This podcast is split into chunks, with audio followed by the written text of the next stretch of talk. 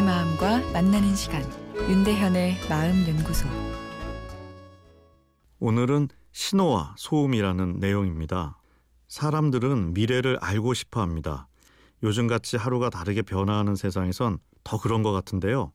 이유가 무엇일까요? 첫 번째는 파워에 대한 욕구입니다. 미래를 안다는 것은 곧 현재를 통제하는 힘을 가지는 거죠. 두 번째는 불안입니다. 불안은 생존을 위해 작동하는 뇌의 위기 관리 시스템이 만드는 신호죠. 불안은 현재의 감정이지만 시점은 미래인 경우가 대부분입니다. 미래가 걱정되어 불안한 것이죠.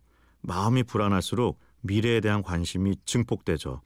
중요한 일을 앞두고 점집을 가는 이유입니다.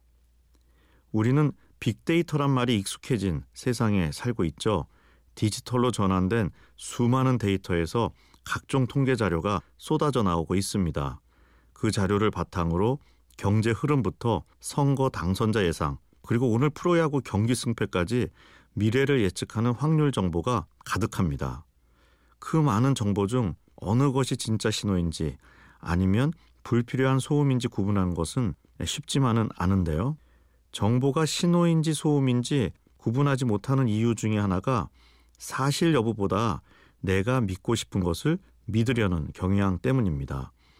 예를 들어 정치적 결정 같은 중요한 결정을 충분히 이성적 추론 없이 상당히 직관적으로 하는 경향이 있는데 이를 인지의 닫힘 현상이라 부릅니다. 내 지역에 맞는 정치인을 뽑으려면 우선 객관적인 그 사람의 경력과 품성을 보는 것이 중요하겠죠. 우리 고장에 대한 이해는 있는지, 계획 수립과 추진력을 검증할 만한 과거 경력이 있는지, 신뢰성 있게 일관된 삶을 살았는지 등이요. 어, 그런데 이미지 정치를 욕할 수만도 없는 게 정치적 결정을 상당히 주관적인 요소에 의지하는 경향이 크다는 것이죠. 예를 들어 그냥 생긴 게 마음에 든다는 식으로요. 음, 그리고 미래에 대한 예측 자체가 미래를 조종하기도 합니다. 경제가 어려워진다는 예측 통계치가 심리적 위축을 주어 실제 경기를 침체시킬 수도 있습니다. 선거도 마찬가지죠. 선거에 우세하던 통계가 그 사람에 대한 쏠림을 만들 수도 있는 것이죠. 통계에 의한 확률은 예측이죠.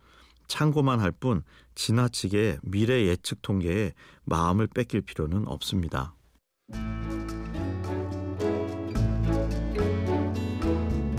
윤대현의 마음연구소 지금까지 정신건강의학과 전문의 윤대현 교수였습니다.